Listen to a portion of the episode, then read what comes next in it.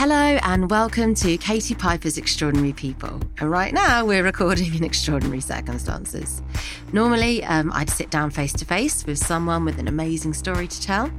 But at the moment, because of lockdown, we're meeting from our very own homes. My guest today has truly lived an extraordinary life. You might know her best as a TV cook a judge from the Great British Menu, or, of course, from the nation's favourite TV programme, The Great British Bake Off. You might know her as having established the highly prestigious Leith School of Food and Wine. Behind all of that, though, she's lived an extraordinary personal life, which she recently opened up about in a Channel 4 documentary, Prue Leith Journey with My Daughter. That introduction is barely a nutshell of this lady's story, I'm so excited to say that my guest today is Prue Leith. Well, thank you, Prue, for agreeing to do this. Um, I spent Hi, last night. Um, hello, I, I, spent last night watching your Channel Four documentary. Um, All right. And you know, I I watch you on telly anyway. I watch you on Bake Off. Um, so I was really keen to speak to you. Uh, and it was interesting watching the program because, you know, one thing I really like about you and admire about you is that I, I feel like I know you because you're very honest and frank. Um, and I, Sometimes I feel like too frank. Well, I think you're very no nonsense, which I quite like that approach to life. And I'm like you that I don't really uh, cry very easily or a lot, but I actually cried at your documentary. Which oh, is... well, I'm glad about that because yeah. I have to say, I, I mean, this documentary is all about my adopted daughter trying to find her birth mother. Mm-hmm. So, um, and I'm very sort of practical, and my whole attitude was, well, why not? Let's go and have a look. And Cambodia will be lovely, and I'll get to know the country a bit better, and I'll have two weeks with my daughter um, without her husband or her, her little boy or my other family and it'll all be fine. And the chances of finding her are pretty, or any family at all, are pretty slim. But mm-hmm. um, she wants to do it, so why wouldn't I go? Um, mm-hmm. And of course, I, it became such an emotional journey. And what I wasn't prepared for was, I'm not, as as I said in the in the documentary, I'm not a woman who cries. and there I was. Mm. I mean, doing far too much crying. But um, yeah well, at least it was genuine. You know, I mean, sometimes one feels on television that you know the the producers want um, the contestants or whatever it is to burst into tears mm-hmm. because it makes good telly. It's contrived. Well, yeah. I told them right at the beginning, if you think this is going to be a weepy, I'm not that kind of woman. mm-hmm. Of course, it ended up a, a bit of a weepy. what made you, after all these years? I mean, you know, your daughter's an adult, like you said, she's got her own family now. Why, after all these years, did you decide that you wanted to delve deeper in, into her background? Well, I didn't decide. I had been, you know, happily, as far as I'm concerned, I've had her since she was 16 months old. I'm her only mother. You know, that it never occurred to me to to want to go looking for her birth parents. But very many adopted children, however happy their childhood is, and Leda's, I'm glad to say, was very happy childhood, do um, begin to want to know about their um, origins. And Leda, she adopted her little boy herself, so she's a she's an adoptive mother as well as an adoptee. Mm-hmm. And when she began to fill in forms for him, they asked questions like, if you if you want to adopt a baby, they ask questions like, "Tell us all about your life right from the beginning. Where were you, and wh- why did you leave, and where did you go?" And for the first sixteen months of her life, she went to four countries, um, being mm-hmm. from pillar to post, failing to get adopted, and um, she had no idea where she was or why she'd been. She knew nothing about her origins, and so um, she wanted to find out. And she's always wanted to find out. And I've always been perfectly okay with that, but rather casual about it. So you didn't have any reservations per, Yeah, and not personally interested in it. But once mm. I got there and I sort of fell in love with the whole country and the people are just amazing. And, and, um, you know, we'd meet people and, it, um, at one point we met a woman who, um, it really looked as if she might be Leda's mother. And I began to really want yes. her to be it to be the right woman. Mm-hmm. because it meant I so did much too to as the viewer when I was watching. Yeah. Yeah. Yeah. And it meant so much to her. She was deaf and um, blind and really poor. And Mm-hmm. had, uh, fortunately, she had a very loving family around her. And she Mm. wanted Lida to be her daughter. Leda wanted it. I wanted it. But there was a little bit of me that sort of said, you know, I'm 80 years old. Do I really want to take on a whole new family? I mean, I have difficulty enough just Mm-hmm. of seeing course. my current grandchildren, and we're all so busy and, Yeah. and happy. And, you know, suddenly to take on a really, I mean, in Cambodia, there's not, not such a thing as just taking on one person because they Mm-hmm. all have, they're very family attached. And so, um, anyway, she turned out not to be the, the right woman. Right. But then we went off on another trail, and I, I won't say it all because I think a lot of people are still watching on on catch up, and I don't Yeah. want to give everything away. Okay, we won't we won't spoil, but it, I mean it's a it's a brilliant program. I did wonder, um, although you know it seems in life you've always sort of tackled things face on. Did you have any reservations about taking Leda to Cambodia in terms of her experiencing rejection or being taken advantage of? You know, you must have had some some reservations. Uh, no, I didn't. I didn't. I just felt. I mean, I was glad to be going with her because I realized it would be an emotional journey for her, whatever we found, or if we found nothing. Um, and of course, we found a whole lot. Some we went down some avenues which were uh, dead ends, and other avenues which were very productive.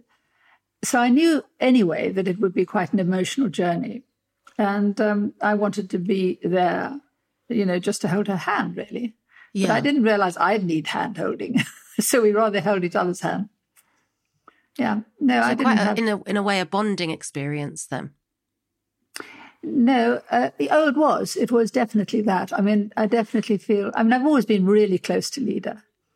Yeah. Oddly enough, closer to Leda than I am, I think, to my son. Although I adore him and love him just as much, but his his um, I don't see so much of him, perhaps. And um, mm-hmm. but Lida and I have always been very close. But yes, certainly Yeah. we've been closer. And she's very good at making sure that every day I FaceTime or she FaceTimes her, so her grandson will not forget mm-hmm. who his nana is in because they're locked down mm-hmm. in London and I'm in the country. And so Yeah. I, I see my grandson every afternoon. It's lovely. Oh, lovely. Now, one of the things that I I feel that I interpret about you just from watching you on telly, um, and when I've been researching you for this episode, is I do feel that you don't necessarily always conform to society's ideals. I feel like there's a bit of a naughty kind of streak in you um, that sort of excites me and I suppose inspires me really. I mean, even just taking the adoption to adopt a child that's a different race to you in the 70s, um, for some people wouldn't have been the done thing um, and would have been a huge risk. Well, I think every child is a risk. I mean, obviously, adoption is a bit of a risk. And my my mother um, said to her, said to me, "Look, all adoption is a risk. You know, you, it's a it's a foreign child get and in, you know in a different culture and all the rest of it. But why why have a Cambodian? Because that's you're taking somebody out of a war torn country who's probably had a traumatic um, first start to life. She's a different color she's going to be living in the Cotswolds. She won't see anybody who's not white until she goes to secondary school because prep school is all in a little prep school. Local ones all white. Um, you know, why why add to you know if you're going to adopt adopt a child in England who's who's white? But we'd heard about Leda and we just wanted her, and we just thought, you know, there's always a risk with children. You can have your own child and do everything right, be perfect parents, and guess what? At the age of 16, they're drug addicts or they got, got into the wrong company Yeah. and they and they go right off the rails. You can't you can't legislate for these things. So we thought, right, mm-hmm. it's always going to be a risk. And in fact, Leda has mm. been an absolutely wonderful daughter. And I've been really, really lucky because both my children are happy and successful and got their own children. It's all great. How would you describe your own approach to life? You know, because you sound very open minded, very broad minded. How how would you describe yourself as, as a person? I think I am broad minded, and I'm. Um, I mean, I'm intolerant of some things. I'm pretty. I I really think unkindness and rudeness are unnecessary, mm-hmm. and and I never can understand why people are rude or unkind because it doesn't make people like them. And I suppose yeah. I always want to be liked, so I I think I'm very mm-hmm. kind and not very often very rude and um, and I don't like. Um, well, I don't like all the things people don't like. Uh, most people don't like. I don't like very up up your up themselves, arrogant um, mm-hmm. people who think they're wonderful. Mm-hmm. So, and, uh, but I am I am very. I mean, I'm only unconventional in the sense that people expect everybody over sixty to be not quite sitting in the corner knitting, but they don't mm-hmm. expect older women to wear bright colors. They don't expect older women to wear outrageous necklaces, big necklaces, or big earrings. Or um, mm-hmm. it's as if as soon as you've passed the menopause, you're supposed to disappear. And I think that's ridiculous. Become invisible, yeah. And it's rubbish. It's mm-hmm. anyway. I get lots and lots of letters from people saying, "Oh, I used to wear color, but I don't dare now because you know it's not it's not appropriate. I'm now sixty or fifty five or something. Well, fortunately, mm-hmm. fashion is changing, and and and thank God, at last the shops are full of color. Which for years mm-hmm. there was this thing that it had to be cool, you know.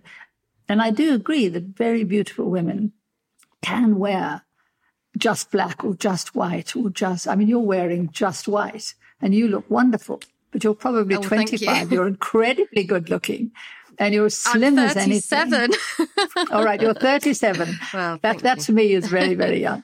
And you're very slim. So you can, you can do it. But, um, most of us need a bit of help, you know, and a burst of color. It, it mm. cheers you up. You know, when you see people getting off a train in the winter, it's just a sea of black. Just nothing but black um, overcoats, perhaps brown. Yeah. You might see one red one now because red's become the fashionable color. But mostly it's pitch black. We're in the middle of winter, for goodness sake. Mm-hmm. That's when we need red and yellow and bright blue. It would be fine to wear black in the middle mm-hmm. of summer because, you know, you don't need the color. Mm. But I. I think you're right. It does, it does affect your mind, doesn't it? Yeah, it does. You put on a yellow coat in the morning, you feel great. Just cheers you up. Yeah. Um, when you talk about this, that this, um, you know, you, you don't like rudeness and, and you always choose kindness over rudeness. You know, you've become a huge household name um, um, on, on Channel Four on Bake Off, and I just wondered how had life changed for you because you know once you become a, a celebrity, you do invite the opinion of everybody, positive and negative, and whether that's on the internet or if it's on the street. And I just wondered what your experience had, had been like. Um, well, you know, before I was on Bake Off, I had a sort of tiny degree of of fame, if you like, or celebrity, because I was on Great British Menu. And so foodies or people who watched food programs probably knew me because of Great British Men- Menu. But even now, I don't have the degree of fame that is limiting. You know, if I was as famous as, I don't know, Gwyneth Paltrow or somebody, um, or Madonna or Beyonce, I wouldn't be able to walk down the road without being stopped by everybody. And mm. that would be a terrible, terrible to have that. But I have rather the, the nice degree of fame that probably in the supermarket, two or three people will, will stop me. Probably if I go out mm-hmm. to a pub or bar, somebody will recognize me. But it's really kind. I mean, most people are really nice. And I think the right. least I can do is be cheerful about it because A, I enjoy it because I like the attention. And B, mm-hmm. those are the people that pay my wages. Is the other practical I, approach to this? yeah, I mean, I think um, I owe them something. And if they want to say hello, yeah, it's, it's really flattering. But I would probably mm-hmm. change my mind if I had to put up with huge amounts of it. I mean, the only time I've ever mm-hmm. um, been mobbed was at the Good Food Show which of course the entire audience of the Good Food Show are foodies. So everybody there knew me. And I was, I wanted to, I, I was doing a demonstration there. And I thought, well, I'll mm-hmm. get there early and go and see the stalls because I've often gone around the Good Food Show. I love it. and I couldn't get to a single stall because everybody wanted a signature or a photograph or a right. selfie or something. And I thought, oh my God, mm-hmm. this is what it's like if you're, um, you know, Jamie Oliver. Terrible. Yeah, a, t- a taste of that. no, thank you. now, one of the things that the Bake Off fans will always remember and love you for um, was the 2017 final. Um, where you prematurely announced the winner. Is that fair to say? What, what, what tell us what happened? Oh, your own, you're your absolutely right. I, I mean, it was the worst. I think that was probably the worst two days of my life. I mean, it sounds so ridiculous because I kept, I kept saying to myself, know, when I'd done it, I felt so terrible. What happened was we were in Bhutan, my husband and I, we were having holiday. and um, we'd been walking in the mountains and it was very remote and there were no signals. And I got, we got back to our little um, hotel and we were having a siesta and he was asleep beside mm-hmm. me and I thought I'd have a look on, there was reception and I thought, oh, wonderful, there's reception. And the first thing that popped up was a a tweet from the production company of Bake Off saying, don't forget to congratulate the winner after 10.30. And I thought, mm-hmm. oh my God, it's after 10.30. And I quickly tweeted, bravo, Sophie. And as I pressed send, I, I suddenly thought, oh gosh, that's funny. I didn't see that Paul or Sandy or Noel had congratulated her. And I sort of, and then immediately up popped, to, up popped a tweet from Emma Freud, and it said, Eek, it's tonight. Delete, delete. Well, of course, then I panicked and I tried to delete it. And of course, I I couldn't work my phone. My my brain had just gone into absolute freeze mode. Of course, I couldn't. Yeah. So I rang my PA in London. I mean, in in the Cotswolds where she worked, and um, she said, don't worry, I've already, delete, I've already deleted it. She had deleted it 86 seconds after I'd done it, but right. it was too late. It had gone viral. And so well, yeah. Everybody knew that I'd given away the winner. And, and it was terrible because people were, people were tweeting things like, you've ruined my life. I mean, I don't know oh, how I no, can live. Really? I mean, uh, uh very um, dramatic. they were, and I, I mean, I kept trying for the next two days. I kept trying to say to myself, look, it's not the end of the world. It's not war. It isn't, a, mm-hmm. you know, it's only telly. It's only cake. You're only for human, God's sake. you know. Yeah, but of it's course, only I felt absolutely terrible. I felt dreadful. Anyway, I am I am famously indiscreet. I have always said to people, never, never tell me a secret because I will blab it because mm-hmm. I'll forget that it's a secret. it's not that I wanted to. Anyway, no. I, I did that by mistake, no. accident. Do you ever wonder how celebrities order food? Like, is Sarah Paulson a Diet Coke or a regular Coke girlie? Some peasant Coke? No. Or how does Sofia Vergara order a pizza? No, nothing, no tomatoes. I cannot eat tomatoes. tomatoes? Yes. Are you cool with mushrooms? Not really. Okay. if these are the details you need, and I know you do, I have the podcast for you. I'm Jesse Tyler Ferguson, and on my podcast, Dinners on Me, I take some notable friends of mine out to dinners in Los Angeles and New York City. Listen wherever you get your podcasts. That thing was delicious. The fertility doctor Jan Karbaat was renowned for getting amazing results. Women who were desperate for children would visit him at his Rotterdam clinic. Many would leave pregnant. But when the clinic closed, rumours circulated about the methods the doctor used to achieve his success. My name's Jenny Kleeman, and I've been investigating what happened in Karbaat's clinic. It's the story of a doctor who was determined to create life by any means possible. The Immaculate Deception, a brand new podcast from Something Else, coming on March 18th, wherever you get your podcasts. I must ask you about your husband because this is quite inspirational for me. Is it true you don't live together? Oh, well, we we very nearly live together. Um, we it's always right. been a slight mis- misnomer. I mean, it's true that he still has a house of his own and is down the road, okay. but he sleeps every night in my house. And right. um, and then he gets up in the morning and makes me a cup of tea, which is very welcome. And then he disappears. He goes downstairs, feeds the dogs, maybe takes them for a walk, and then disappears. He used to always disappear to his own house and do stuff there. because he's retired, so he's just always busy doing things, but they're gardening or maintenance or something. Now he tends to spend his time um, doing my garden, which is rather taken over. so, Yeah. so I don't see him till lunchtime, and then he disappears again. So it's really perfect. But the best thing about having two houses is we haven't had to face that mm-hmm.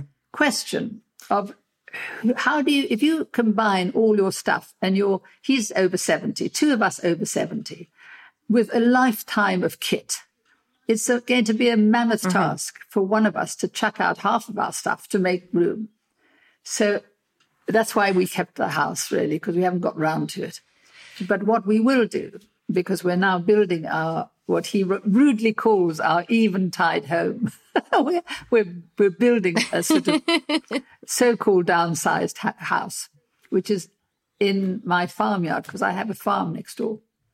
And so we're turning that old farmhouse is now going to be our house.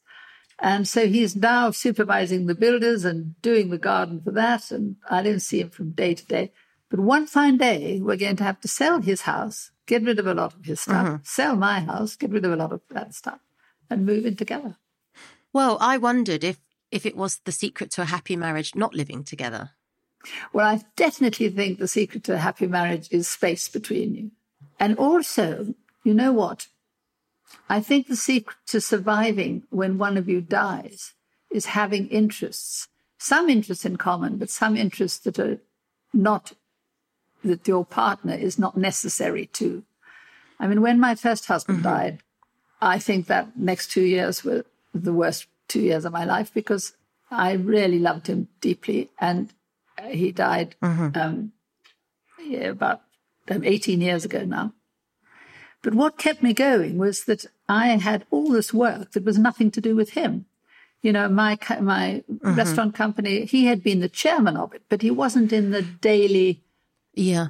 we didn't do anything together. I did all the organization and the mm-hmm. running of it, and I was the managing director, and he was a rather distant chairman. Mm-hmm. But uh, of course, I missed him dreadfully. But for for widows who don't have that work or some hobby or something, you know, that they're deeply into, that is theirs rather than theirs mm. and his, mm-hmm. suffer terribly when they're widowed. So I think you have to have separate interests. Do you think independence is key to resilience? Yes, a degree of independence. I think to put all your eggs in one basket is dangerous because it's mm. just, you know, it's just so awful when you're left on your own. Um, but I think independence gives you all sorts of things. It gives you, if you can manage by yourself, it gives you more confidence and more less nervous, really. The whole podcast series is centered around extraordinary people. Um, and you know, you you represent that in, in so many different ways. And, you know, a huge part of your life, which has been truly extraordinary, is the story of your relationship with your late husband, Rayne. Um, again, it goes back to being a little bit unorthodox, I suppose. Would you would you is it fair to call it that? What what's your kind of version of the? Because I, when I researched you, I read questionable Daily Mail, and, and I was thought, well, is it factual? I I don't know. I'd love to hear it from your from your point of view.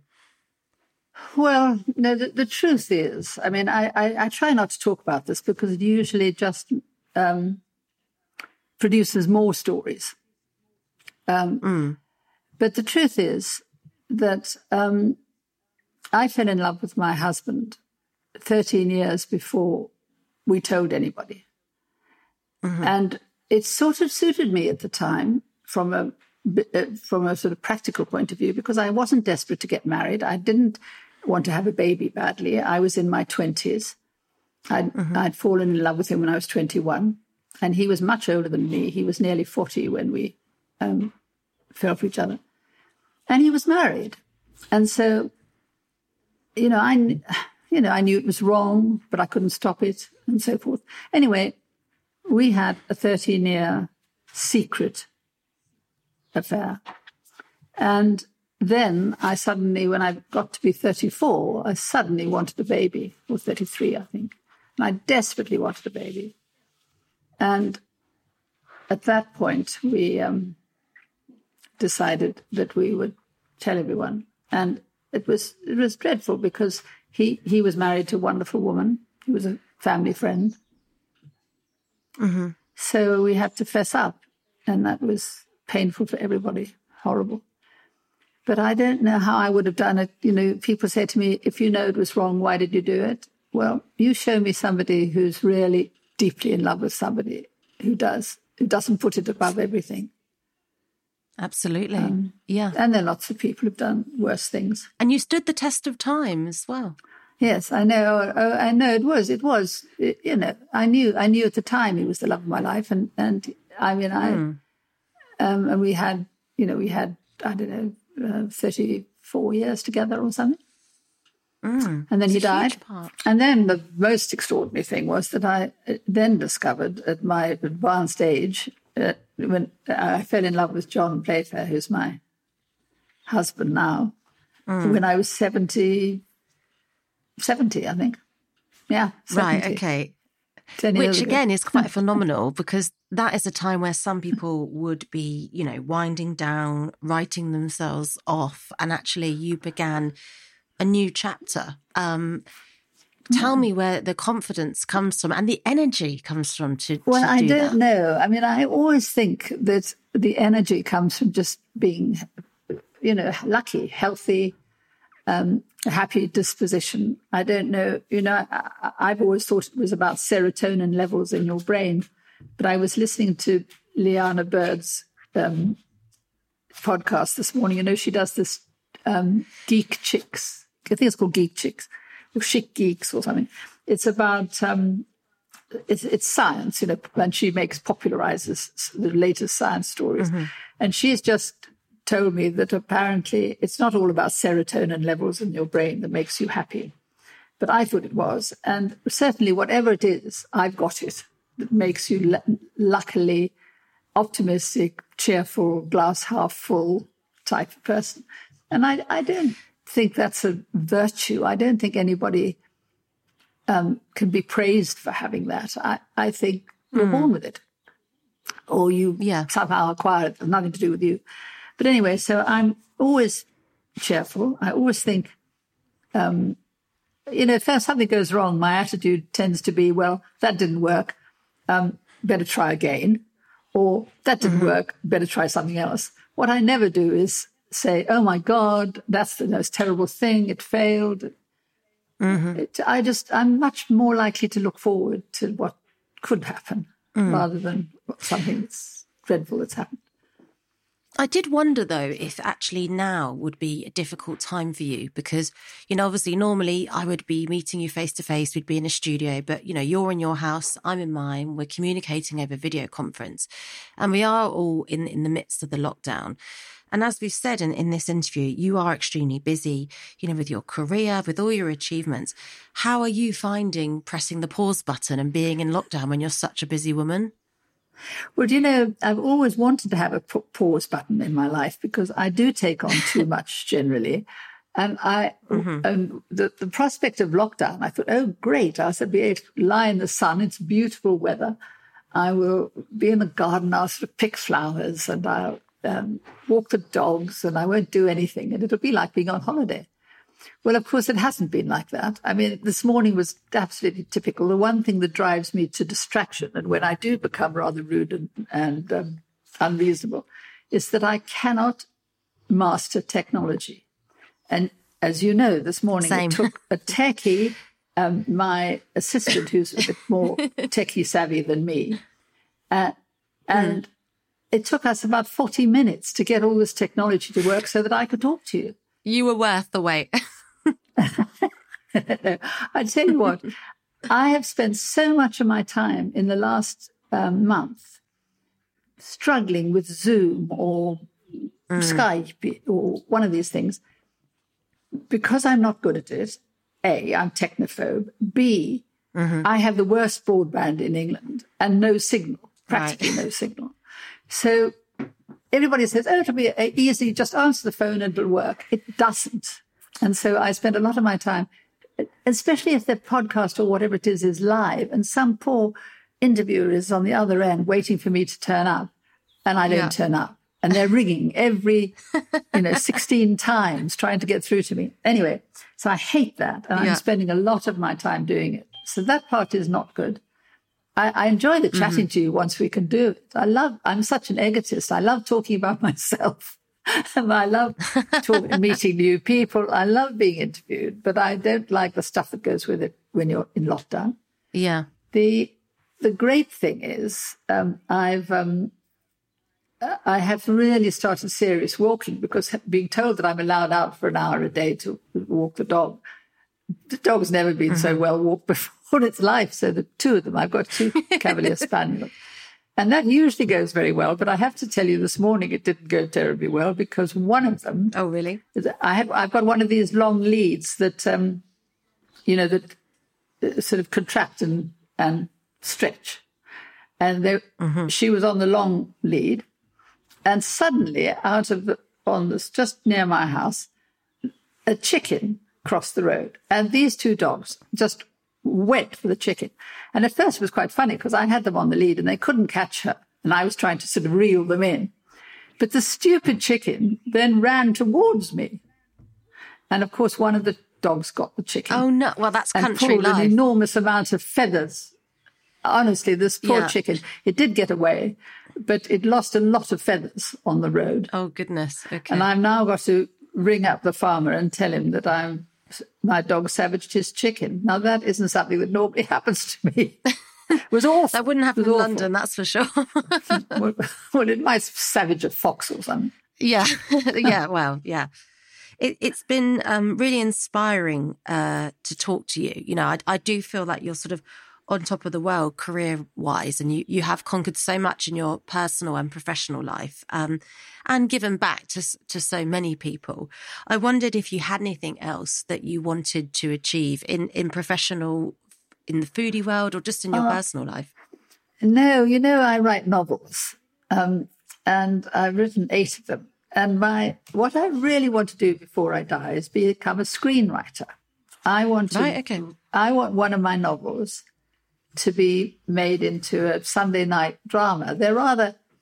I always write family love stories, and um, I think my latest ones are a trilogy of three novels, which I have been trying to get on um, to BBC or ITV or something or other. Haven't tried Netflix or Amazon yet. But anyhow, I keep not managing it. So my great desire is to get one of my novels, at least, onto the s- s- little screen. And then I could have a go at something else, which would be, I mean, I've written a few screens um, treatments and things, but I've never had one of my plays on the screen. I feel that gi- giving up isn't in your vocabulary, though. No, no, it's not. well, I might have to try something else, but no, I do have a few other things I want to do. Well, I'll look forward to, to watching that one day. I believe it will happen. Oh, do you, Katie? Katie, Katie, uh, you stick around. Keep telling me that. Good. Thank well, you. I, I just think with with with optimism and hard work, m- most things are doable, aren't they? they are. They are. Hmm. They are. Well, it's been absolutely amazing uh, to talk to you. Um, so your your new book, let's give your new book a plug. If people want to try some of your vegetarian recipes, it's the Vegetarian Kitchen, isn't it? Kitchen. It is. Yep.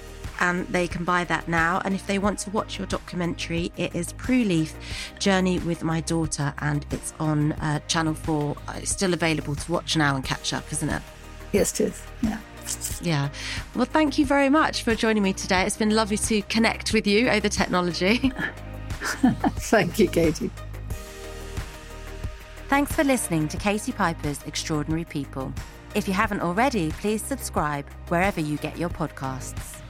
If you enjoyed this, please help us spread the word. Rate and review the show where you got this, or share on socials.